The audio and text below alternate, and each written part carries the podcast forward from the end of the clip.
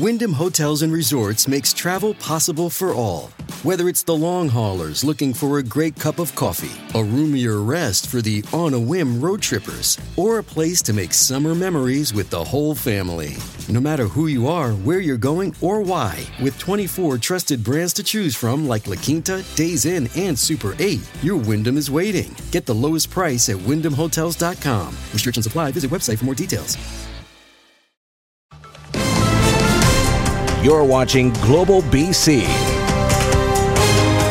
This is Global News Hour at 6. Good evening. Thanks for joining us. We begin with breaking news. The BC SPCA raided a notorious Langley property today over allegations animals are being mistreated. The SPCA confirms it is executing a search warrant on a property on 216 Street, saying there are concerns animals may be in distress. At least two dogs were seen being taken away. The SPCA says it expects to release more details tomorrow. The home has been the site of past high profile animal seizures related to accusations of poor conditions and animals not receiving care.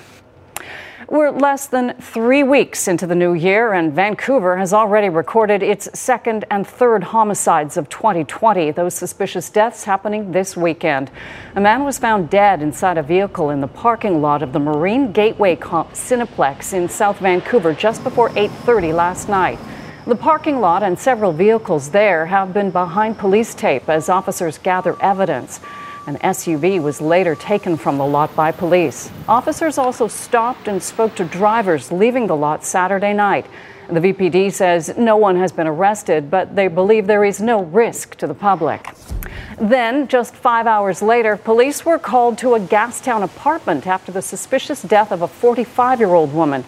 Just after 1:30 this morning, officers responded to a 911 call at this Water Street building. Paramedics tried unsuccessfully to revive the victim. No arrests in this case either, and again, investigators don't believe the public is at risk. Anyone with information on either incident is asked to call the VPD homicide unit. Less than three weeks into 2020, mm, two and three murders, and there were 10 murders in Vancouver in all of last year. A Vancouver business owner is fed up and speaking out, saying victims of crime these days often have to pick up the tab. He says he's been repeatedly targeted by thieves who vandalize his company's vehicles, and that his reports to police have gone nowhere. And to add insult to injury, the city threatened to fine him over one of those break ins. Jill Bennett explains. Christopher Tyner knows how to deal with toxic spills. It's part of what he does as a director at Moldbusters, but he didn't think he'd have to do it in front of his own home. Someone had basically punctured the fuel tank and drained the fuel out, obviously leaving the uh, the rest of it to drip out and drain onto the ground. His new work van with a full tank of gas was parked here when it was hit by gas thieves Friday night. Now the van is in the shop with a $1,600 part on back order and likely off the road for more than a month. It's the latest in what he says is a string of increased crime in the area. About two weeks ago, my truck window was smashed out and uh, a neighbor's vehicle was, was broken into. Tyner says he reported the gas theft to police, but without any surveillance footage of the crime, there's little they can do. If a witness calls in and sees somebody actively breaking into a vehicle, we will uh, um, attend right at that time. If it's uh, um, a day old or, or whatever, it will just get um, done by priority. To make things even worse, Tyner says after a week of being snowed in, a complaint was made to the city about the gas spill. He was then told he had to deal with it or face a fine. In my case, like I know how to clean these things up, but if it's a normal homeowner, you know, they're out of thousand, two thousand dollars for something like this, and that doesn't include getting their vehicle re- fixed or repaired. The city's response if a spill is on the road, they will usually deal with it. But if the fuel is on the boulevard, the city would not have the means to clean it up, and it would be the homeowner's responsibility. Tyner says he feels like he pays more taxes every year and gets less in return. It's not easy being young, uh, running a business, have to work a second job to, to keep things moving, and the taxes that they keep implementing, um, along with their involvement with the community, is super unhelpful. It's very frustrating. Jill Bennett, Global News. A group of snowshoers spent a long, cold night in the backcountry when they became stranded on Eagle Ridge near Buntzen Lake. As Paul Johnson reports, it was no picnic for rescuers either, hampered by the heightened risk of an avalanche. The beautiful and rugged country above Buntzen Lake inspires adventure and foolish risk taking as well. Obviously, they were not prepared to be doing what they were doing. It was a party of five three women and two men in their 20s who set out Saturday morning to snowshoe along a trail that runs up from Buntzen Lake into the alpine country around Eagle Mountain. In the summer, that trail takes hikers 10 hours to complete. But shortly after nightfall, they made a call. They were lost. They weren't exactly certain where they were so we were able to get up to them. About five hours later, rescuers got to them on foot and started the long task of walking them back out in the dark. Anything you want to say to the search and rescue guys?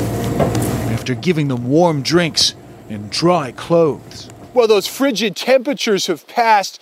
There's still a lot of snow up here. It's wet. This is no place where you'd want to spend an extended period of time without proper clothes poorly dressed and on a not well thought out trip.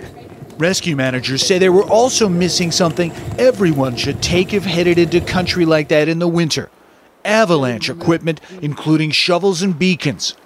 The lower mainland's mountain trails may be easily accessed, but are no less dangerous. Paul Johnson, Global News. The CFO of Chinese telecom giant Huawei returns to the spotlight tomorrow when Meng Wanzhou's extradition hearing begins in BC Supreme Court. The RCMP arrested Meng at YVR in December of 2018 at the request of the U.S., which is seeking her extradition on fraud charges. The 47 year old has denied the allegations. Monday's hearing focuses on whether the U.S. allegations would also be a crime in Canada. If the judge rules this test of dual criminality is not met, Meng will be free to leave Canada, although she will have to avoid the U.S. If the judge finds there is dual criminality, the hearing will proceed to the second phase.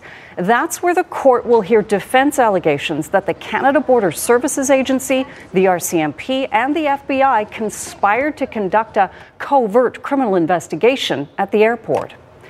The Canadian government says it's keeping the pressure on Iran to involve outside experts in the investigation into the downing of a Ukrainian jetliner that killed everyone on board, including 57 Canadians. Transportation Safety Board officials say during their six days in Tehran, investigators had several meetings with officials from the Aircraft Accident Investigation Bureau. They also visited the crash site and examined some of the wreckage. This week, they'll travel back to Ukraine for further collaboration on the investigation. Canada's Foreign Affairs Minister says he called on his Iranian counterpart to send the black boxes to France or Ukraine for analysis. I would think the wish of the international community that the black box be sent to where they should be sent, uh, whether it's Ukraine, and I know France has offered to uh, uh, its expertise to make sure that uh, we have proper technical expertise when the black box would be open, and that be done in a very transparent manner. Meanwhile, the bodies of 11 Ukrainian citizens killed were repatriated to Kiev today. Nine were crew members of Flight 752. Iran says the plane was mistakenly hit by an anti aircraft missile. An honor guard carried the coffins into the airport terminal where they remained throughout this evening for mourners to pay their respects. There has been so much pain, so much suffering. 15 of the Canadian victims were from BC. A memorial was held at the Jewish Community Centre in West Vancouver this afternoon. Hundreds waiting to pay homage to the 57 Canadian citizens and 29 permanent residents killed. 30 of them have been buried in Iran, and Prime Minister Justin Trudeau said this week families want some 20 victims to come home to Canada. To the ongoing pipeline conflict in north central BC, more politicians have visited the camps outside Houston set up by those opposed to the GasLink pipeline project. But Premier Horgan was not one of them. Instead, two prominent Green Party members were there. Sarah McDonald has more from Smithers. With every stroke of the saw and each strike of the hammer, opponents of a hotly contested multi billion dollar pipeline project are leaving little doubt they're dedicated to stopping shovels from going back in the ground on Indigenous soil. It's unwavering, and I think we're the community is standing behind the hereditary chiefs 100%. Some political muscle also being lent to the fight of the hereditary chiefs of Wet'suwet'en Nation. We're not stubborn, we're just right standing in fierce opposition to the $6.6 billion natural gas pipeline, supported by the provincial, federal, and elected First Nations governments and the Canadian courts. This project is not welcome on our territory. We have our own process, our own laws. We're not breaking any laws. With the RCMP now poised to enforce an injunction at any time, mandating the removal of any obstructions to construction, politicians are publicly standing with the chiefs, defying it. We've got a very complex legal framework in this country, one which recognizes Indigenous law, one which recognizes Indigenous law on this particular landscape. This is about our dignity. Provincial and federal Green Party members visiting Ground Zero in the standoff over pipeline politics, pitting the Canadian legal system against Indigenous law. I empathize with the RCMP to be put into this situation. This is a, a failure of politics that, that we have this conflict here in this community and in this region. It's FaceTime and dialogue these leaders have so far been denied, repeatedly refusing consultation with the energy giant eager to resume work on unceded territory. Every avenue has been taken by the Wet'suwet'en. We've spent the last year working really hard at trying to resolve this issue. With no resolution in sight, all eyes remain on Wet'suwet'en, with all sides digging in and determined to stay. But the question remains for how long, as work and dialogue remain stalled. The Premier omitting this highly polarized part of northern BC on a recent tour of the region. Sarah McDonald, Global News, Smithers. And our Legislative Bureau Chief Keith Baldry joins us now live. Keith, the Premier is getting quite a bit of flack for not meeting with the protesters. Yeah, it's interesting. I don't think there was ever a hope or chance for the premier to meet with the protesters because premiers simply don't do that. I've never heard of a premier meeting with people who are wanting to defy a court injunction. So he was up there and he did meet with First Nations leaders uh, from a number of First Nations, including First Nations who support the pipeline. But there was never a chance of him meeting the hereditary chiefs. In fact, he said last week at a news conference here uh, that, uh, Colleen, that he doesn't think the hereditary chiefs have any legal standing here to block the pipeline. So he signaled his intention, I think, last week. He says the rule of of law must be obeyed, and the rule of law is set by a BC Supreme Court judge, and you're never going to see a premier disagree with that. Yeah, he's been very clear about that. Keith, mm-hmm. our province has also lost a dedicated and longtime public servant in Ted Hughes. It's very sad. Died uh, at the age of 92, lived a long and rich life. But I got to tell you, I've, I've known him for more than 30 years. He's a man known for basically the symbol of integrity, uh, a guy who's uh, seen the ultimate fairness uh, arbiter. He's been involved in a number of uh, high profile situations. He started out as a very senior judge in S- Saskatchewan, moved to BC, became the deputy attorney general. Uh, his report on former Premier Bill Zalm led to his resignation. He became BC's first conflict of interest Commissioner, held that post for a number of years. He's taken on special projects since then. A very highly regarded, well thought of member of uh, the local community here, but also the larger political arena, not only here, but in Saskatchewan and Manitoba as well, where he also did a lot of work. So he'll be greatly missed. But again, uh, age 92, Ted Hughes is gone, and we're all the worse for it. A life well lived. All right. Thanks, Keith. Thousands have signed an online petition demanding the Transportation Ministry make safety improvements to a dangerous stretch of Highway 97 in the Okanagan. As Shelby Thom reports, it comes after a crash last week on the highway that left one person dead and another seriously injured. It's a busy stretch of highway that can become dangerous and even deadly during extreme weather. It's kind of ugly most times of the year when it snows this bad. Highway 97 north of Summerland, the scene of a fatal accident on Thursday. The passenger of a sedan killed when the driver lost control and crossed the center line into the path of an oncoming semi. Police say winter road conditions did play a factor. The tragedy prompting Mick Harper to launch this online petition demanding the province install safety barriers on Highway 97 to separate northbound and southbound traffic between Summerland and Peachland. When it happened, I just shook my head and I, I, I can't believe nothing's been done about it.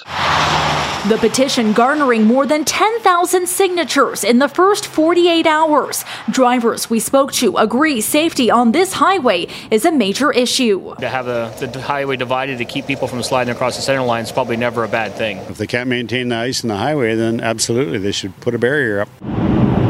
Motorists say people need to also slow down and drive to conditions. Drivers don't drive safely when the road conditions are bad. Some enforcement. People speed uh, ridiculously on that highway. People just go screaming down there and not realize that you have no stopping power at that grade.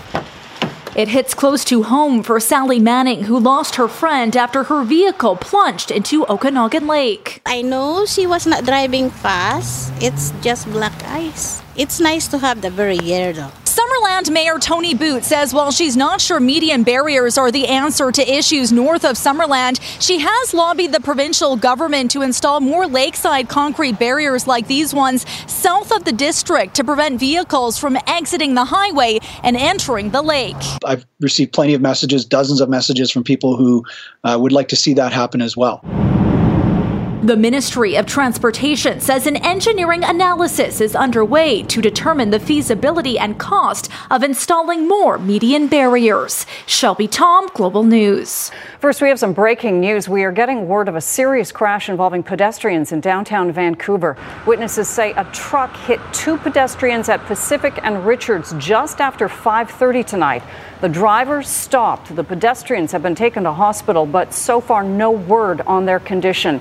The area is closed to traffic as Vancouver police investigate. The Vancouver Park Board will meet tomorrow night for the first time since Oppenheimer Park earned the dubious distinction of recording the city's first murder of the year. The rapidly deteriorating situation at the Tent City encampment is not officially on the elected body's agenda, but as Kristen Robinson reports, many say it should be. It's been almost two weeks since the Strathcona Business Improvement Association wrote the City and Park Board calling for action on Oppenheimer Park after a fatal attack at this encampment. We need to hear from the Parks Board on what the plan is. The Park Board will hold its first meeting of 2020 on Monday. The state of this downtown East Side park not on the public agenda. This is a public issue. The businesses around the park are being affected. They've earned the right to hear uh, from their elected officials on what's going to happen. Important addition to green space. The, the Vancouver Park Board is the only elected body of its kind in Canada, with exclusive possession, jurisdiction, and control over more than 230 public parks. Its mission to provide parks to benefit all people, communities, and the environment. Having people live in the park is not our mandate or what we're supposed to be doing. Tricia Barker is one of two commissioners who fought for an injunction to clear the camp. The park board majority voted against it, favoring a solution based on First Nations reconciliation. It gets out of control very, very quickly. The activists and the violent crime move in, and that's where the problem is now. When are you going to take action on Oppenheimer Park? We are doing our best at Oppenheimer Park. We passed a motion that we would work to, with a third party to come and help with the people to find them housing. I don't know what that means, and I don't know when that party, a third party assessor, will be named.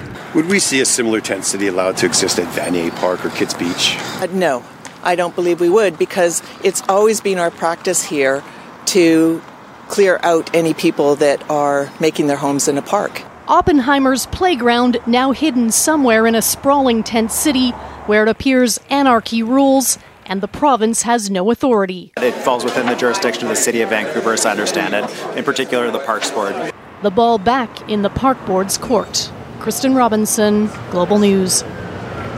Two Sunshine Coast teens credited with saving the life of a senior last fall are being honored for their efforts. And Jacob Thornton and Nolan Johnson received Good Samaritan Awards from BC Emergency Health Services today.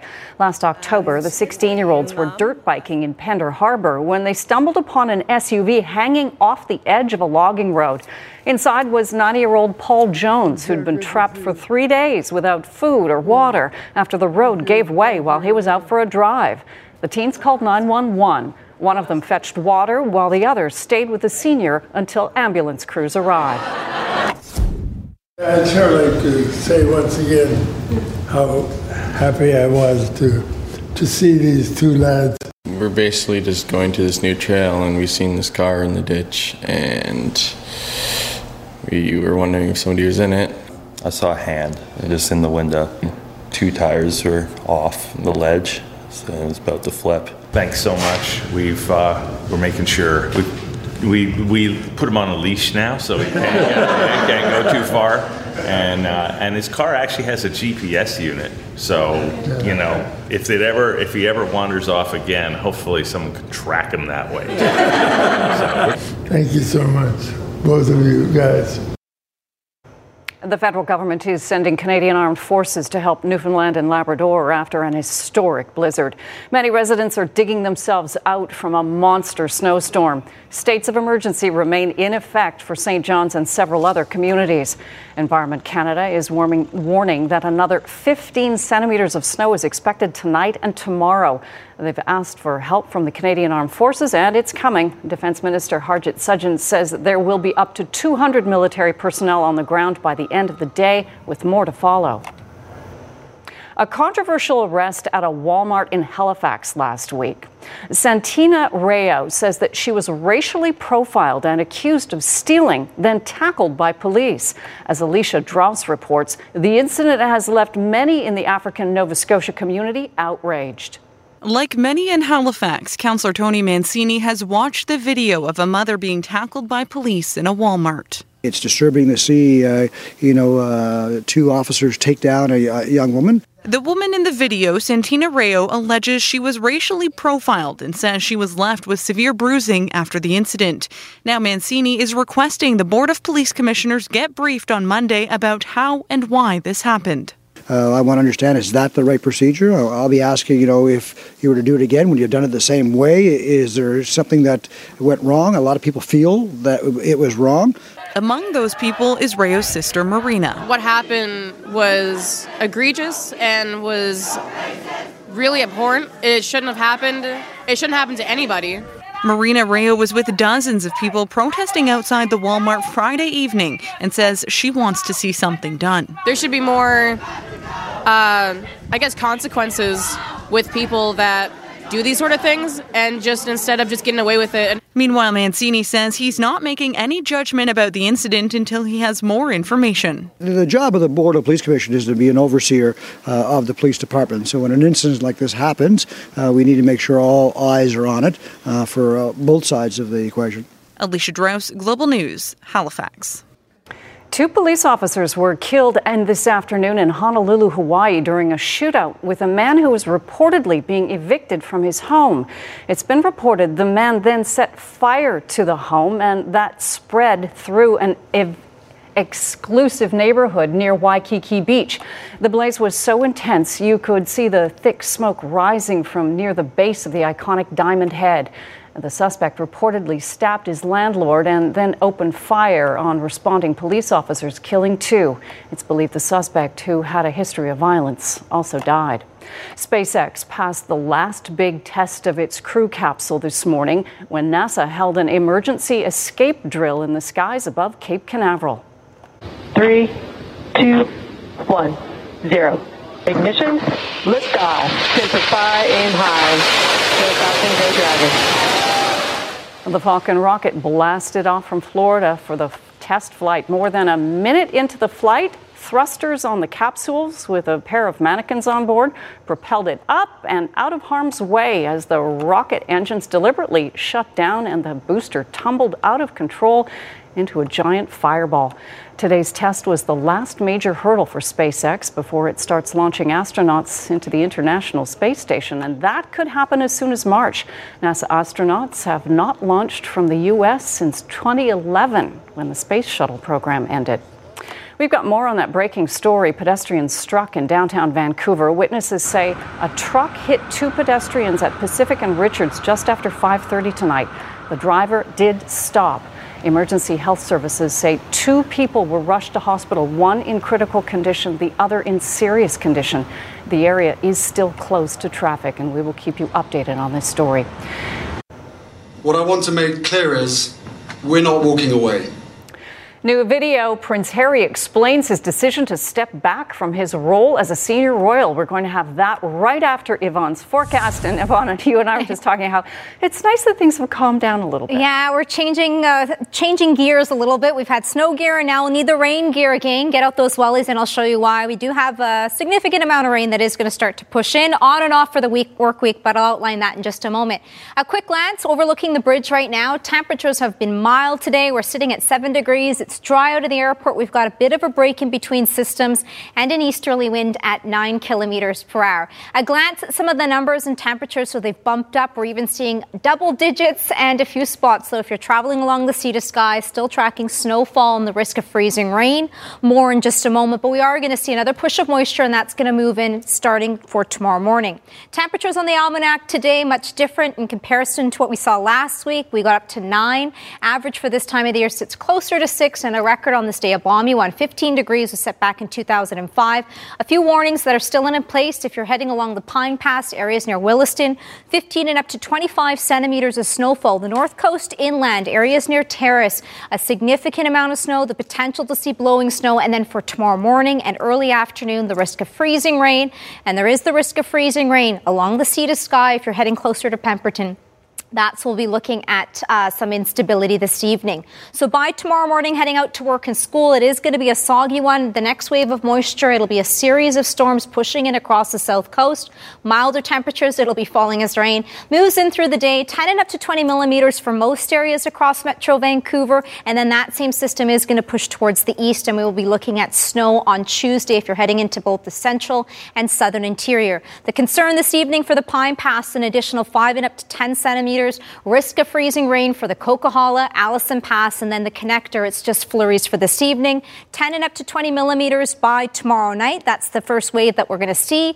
And most areas near the Peace. Still quite chilly, but it is on the dry side. Wind chill through the day tomorrow, closer to minus 21. Whitehorse tomorrow, the winds will pick up southerly at times up to 20, minus 15 as the high. It's still quite blustery, wet and windy along the north coast, and we are looking at snow inland areas near Terrace and then changing over to the risk of freezing rain. Cariboo and central interior, a nice break between systems, partly cloudy, winds tomorrow up to 30 kilometers per hour, snow moving in as early as the morning and then continuing through the day on Wednesday. Columbia and Kootenay will see that push of snow tomorrow night and then changing back over to rain on Tuesday. The Thompson Okanagan will be looking at a few flurries. Temperatures will be up to two for tomorrow. It's very light in terms of precipitation, and then snow and heavy at times will be on Tuesday. The concern, if you're traveling along any of the mountain passes, is when we'll be seeing a significant amount of snow once again. Risk of freezing rain if you're traveling near Pemberton. That's this evening and for the early morning hours. And then most areas, it's wet snowfall changing back over to rain for both Tuesday, Wednesday. Along the island tomorrow, we'll see the rain heaviest for the morning hours, easing off to showers towards the afternoon. And it's really waves, a number of systems that are going to move right across the south coast. Your school day forecast, so grab that rain gear once again, but it is going to be mild. Temperatures around the lunch hour will be sitting at seven and after school will be sitting at eight degrees. It's our five day forecast forecast. So it is going to be soggy, but a significant change in comparison to what we're seeing last week. Tomorrow, 10 and up to 20 millimeters. A soggy one, Colleen, but maybe a much needed break for many, I'm sure. You are right. Time for the wellies. Thanks so much, mm-hmm. Yvonne. Prince Harry is speaking out for the first time since announcing his and his wife's Meghan's decision to split from the royal family. The couple has posted video from a speech Harry made in London tonight at an event for a charity he founded 14 years ago. Here's some of what he said. I must say that I can only imagine what you may have heard or perhaps read over the past few weeks. So, I want you to hear the truth from me. Once Meghan and I were married, we were excited, we were hopeful, and we were here to serve. For those reasons, it brings me great sadness that it has come to this. The decision that I have made for my wife and I to step back is not one I made lightly. It was so many months of talks after so many years of challenges. And I know I haven't always gotten it right, but as far as this goes, there really was no other option. What I want to make clear is we're not walking away, and we certainly aren't walking away from you. Our hope was to continue serving the Queen, the Commonwealth, and my military associations, but without public funding. Unfortunately, that wasn't possible. I've accepted this knowing that it doesn't change who I am or how committed I am. But I hope that helps you understand what it had come to that I would step my family back from all I have ever known, to take, a, to take a step forward into what I hope can be a more peaceful life. And here's a little more information on the situation with Meghan and Harry. The Duke and Duchess of Sussex are classified as internationally protected persons. So technically, the Canadian government must provide them with security when they visit. But their new deal with the Queen is raising questions about how much time they'll be spending in Canada and just how much their security will cost Canadian taxpayers. Canada's public safety minister says the federal government is still assessing Canada's role as we do in, in every case, if individuals require um, security, that's all deter- determined by a very thorough assessment, uh, assessment by our officials um, to determine what's necessary and, and what the costs might, might therefore be. Um, but, but again, that determination has not yet been made. Meanwhile, Meghan's estranged father is offering some blunt scrutiny of the situation. In a recent interview, Thomas Markle accuses his daughter of cheapening the royal family and says he's embarrassed that she and Harry made this decision. She actually got every girl's dream. Uh, every young girl wanted to become a princess, and she got that. And now she's tossing that away for, it, it looks like she's tossing it away for money. Markle's relationship has reportedly been strained with Meghan since she married Prince Harry. He is also set to testify against the royal couple in a lawsuit involving the Daily Mail's publisher after private messages between father and daughter were published. All right, Barry Scott Sports, and I know you're going to be talking about Super Bowl. The only thing I know about the Super Bowl is that J Lo and Shakira are performing. Yes, looking forward to that. A couple of weeks in uh, Miami, the Super Bowl. Yeah. All right, thanks very much, Colleen. It's uh, been a while since either the Packers or 49ers made it to the Super Bowl. San Fran was there and lost seven years ago against Baltimore back in the Colin Kaepernick era. The uh, Packers won it nine years ago against the Steelers. One of them gets back in today. 49ers certainly the favorites. They've got the home field advantage and the fact that they destroyed the Packers earlier this season. Jimmy Garoppolo, 49er quarterback, second playoff start. Aaron Rodgers, Packers quarterback, 19th playoff start. 49ers strike first, third and eight, and they cross up the pack defense. Raheem Mostert busts it all the way, 36 yard touchdown, and it's 7 0 San Francisco. And that would be a common theme throughout this one. San Francisco chewing up the Packers along the ground. 49er defense followed that up. They sack Aaron Rodgers. Nick Bosa takes him down here. And that would lead to a field goal, 10 0 49ers. Second quarter, Niners strike again one more time. It's Mostert, nine yard touchdown. San Fran dominating, 17 0 lead. They weren't done yet in the first half. Now 20 to nothing inside the final minute. More from Mostert. Late in the half, he will burst through. Huge hole, an 18 yard touchdown, 27 0 49ers at the half. Third quarter, guess who? Raheem Mostert with the instant replay galloping in for his fourth touchdown of the game. He's over 200 yards for the day. The Niners literally grinding the pack into the ground. 37 20 very late in the fourth. It hasn't been that close and 49ers have pretty much done it on the ground. AFC Championship, Tennessee Titans looking for a third straight road playoff win at Kansas City. They've already knocked off the Patriots and Ravens on the road. Titans had another strong start. Rushing champ Derrick Henry, 247 pounds. He is a beast takes the direct snap, four yard TD run, 10 0 Titans. They scored in their first two possessions, but the Chiefs answer late first. Patrick Mahomes, little shovel to Tyreek Hill. It's an eight yard touchdown, and that made it 10 7. Second quarter, Titans cap a long 15 play, nine minute drive on this trickery, a one yard TD pass to the offensive lineman Dennis Kelly. It was 17 7 Titans, but we know the Chiefs can come back. They roared back from 24 down against Houston, and they do it again. Mahomes, 20 yards to Tyreek Hill for his second touchdown. And then Mahomes showing off his MVP form from a year ago. An incredible run. Looks like he might step out of bounds, but just keeps going and going. A spectacular 27 yard run for the touchdown. One of the best we've ever seen in the playoffs. 21 17 Chiefs at the half. And then in the fourth quarter, Chiefs add to the lead. They cap a long drive with this three yard Damien Williams touchdown run KC once down by 10 are now up 11, and then they sealed the deal. Mahomes to Sammy Watkins. Watkins pulls away and takes it in for the touchdown as the uh, Chiefs win it 35 24. They are going to the Super Bowl for the first time since 1970. That's right, 50 years, a half century apart. They did win that one over Minnesota. Afterwards, Chiefs tight end uh, Travis Kelce put it all in perspective. It's been seven years coming, baby. I learned one thing since I've been here. You gotta fight for your right to fight.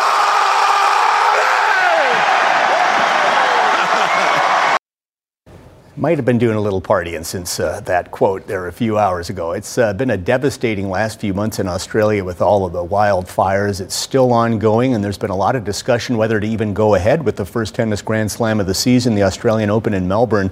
Smoke was an issue for the players in qualifying last week, but the tournament is going ahead, and with the 19 hour time difference from Vancouver, it's already Monday down under, so it's game on, and Canada's Denis Shapovalov playing the first match, taking on Martin Fucsovics of Hungary. Opening set, Denis moving well, big forehand here, and then the put away at net. But he was broken in that opening game, and Denis really didn't find his form very well. You got to credit the Hungarian. Hits the winner here down the line and won the first set, six games to three. Denis struggling to find the consistency, but did battle through and will bang the ace here to take the second set in a tie break. But he lost the third set. He is up a break in the fourth, but he's got his work cut out for him. Milos Raonic just hitting the court today. Felix Auger-Aliassime and Vasek Pospisil don't play until tomorrow. Put a new spin on family time with the all new Harlem Globetrotters Pushing the Limits World Tour. Don't miss the one and only Harlem Globetrotters coming to Vancouver, Abbotsford, and Nanaimo with high flying dunks, hilarious stunts, and family moments that will have you on your feet. Catch James Taylor coming to Pepsi Live at Rogers Arena and Save on Foods Memorial Center.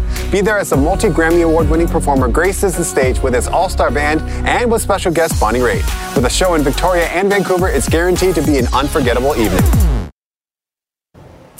Welcome back. The Canucks have hit their eight day All Star break in first place in the Pacific, and it is well deserved. The Canucks reeled off their eighth straight home win last night, a dominant 4 1 victory over the Sharks. Canucks have won 11 of their past 14 and will begin the post All Star schedule in first unless Vegas wins its final game early next week. But the Golden Knights have played two more games. If you're a Canuck fan, you have to be optimistic. This team can get into the playoffs and maybe do something. Bo Horvat playing very well these days, as is uh, many of his teammates. Second period, Horvat sets up the opening goal. Pass to Tanner Pearson. He fans on it, but right to Loui Eriksson, who knocks it in. That line has been very productive. Uh, Loui's fifth, playing his best as a Canuck, I would say. 1 0 after two. Third period, Jake Virtanen hard pass tipped in by Tanner Pearson, who's playing a lot like the guy who helped the LA Kings win the Stanley Cup back in 2014. 2 0 Vancouver. Now 3 1 Virtanen. Another superb pass to JT Miller, who fires in his 17th. Eighth straight home win for the Canucks and a 4 1 final. They'll take on St. Louis a week from Monday, but there they are. It's tight, but they're first place at the All Star break. We're in a good spot here. Like I said, lots of work left, and uh, we got some big games down the stretch. And um, it'll be a good break for us, guys, to get some rest. Uh, you know, even more mentally and physically, just to get get that kind of refreshed feeling, come back after the break, and be ready to go. And sometimes uh, a win like this can really give you a boost coming out of it. And it's just a progression of our team. Uh, I think we're learning how to win in different areas of the rink, being better in different areas of the rink. Um, you know, and it's nice to see from our group right now. Bruins and Penguins from Pittsburgh. Penguins having a good year despite the fact Sidney Crosby's been hurt for a lot, as has Malkin. But Boston led 3 0 at one point, but then Crosby, little cheeky pass between the legs there to Teddy Blueger. Second assist on the day for Crosby made it 3 2, and then early third shorthanded. Brandon Tanev over to Jack Johnson, who powders one past Jaroslav Halak. It's 3 3, and then the Pens complete the comeback. Evgeny Malkin forcing the turnover. Great pass to Bryan Rust, who hammers it past Halak, who literally didn't see it coming. 4 3 Pens win. They have the fourth best record in the NHL. They're just four points back at division leading Washington Capitals. Vancouver Giants had won their first two games this weekend against Victoria, but ran out of gas today. Kamloops, that's a good team. First place in the BC division, shut out Vancouver 4 0. Final round of the LPGA Tournament of Champions from Florida. Brooke Henderson, five off the lead when the day began. On the 16th, Brooke needs to make up some ground. She's three back, pulls out the driver on the 330 yard par four. Amazing. 330 yards. She drives the green. She would make a two putt birdie, and she was just two shots within the lead. Not many on the LPGA Tour can hit it like Brooke. What a great shot that was. And then on 17, Short little birdie putt on the par five got her to 12 under, but she was one short of a playoff, but a solid tie for fourth to open her 2020 season. The playoff went five holes, still nothing settled. Darkness set in, so Gaby Lopez of Mexico and Nasa Hataoka of Japan will resume tomorrow morning to decide a winner. PGA Tour in Palm Springs for the American Express. Andrew Landry had a six shot lead with six to go. He made three bogeys, others made birdies, but that clutch putt on 17 gave him a one shot lead on Abraham Ancer, and then for good measure on 18, Landry knocks it to six feet, makes another birdie, 26 under, two shot win for Andrew Landry, his second of the PGA Tour career, and top Canadian Michael Gligic of Ontario, 11 shots back. Always throw in the child running to the dad for the win. It's a great shot. Here's a look at your snow report for tonight. Whistler Blackcomb with 13 new centimeters, 2 for Grouse, 11 Cypress, and Sasquatch a base of 253. Manning Park, a base of 170, 5 new centimeters for Revelstoke, 10 for Fernie, and 2 for Kicking Horse. Big White, 3 new centimeters, Silver Star, base of 220, 1 new centimeter for both Sun Peaks and Apex. Mount Washington, 21 new centimeters, a base of 158, 10 centimeters for Whitewater, 6 for Red Mountain, and Powder King, 15. Okay, a man police say has been hiding in a Washington state grocery store for weeks has been captured on camera stealing. No kidding. Surveillance video from the store shows the suspect wearing black clothes and a face mask. Officials say that they were first alerted to the suspect on Christmas Day after the store reported a robbery. Police found evidence that someone accessed a vent in the roof and later discovered a length of rope near the entry point. Employees reported hearing footsteps overhead and seeing a man's legs dangling from the ceiling. in addition to searching the rafters, police are using heat mapping infrared cameras and a canine unit to try to find the suspect. But so far, oh. they have not. We spent probably about four and a half hours uh, up in the rafters trying to hunt this guy down. It's very difficult. There are many, many uh, little hiding places where he could have been. I think this that's guy's smart. I'm, I'm, cheering for him not to get caught. I know he should pay it all back, but that's incredible. You know? It's like trying to find a, like a raccoon in your attic or something. That guy's good. All right. Thanks for joining us. Jordan will be here at 11 o'clock. Have a great him. night.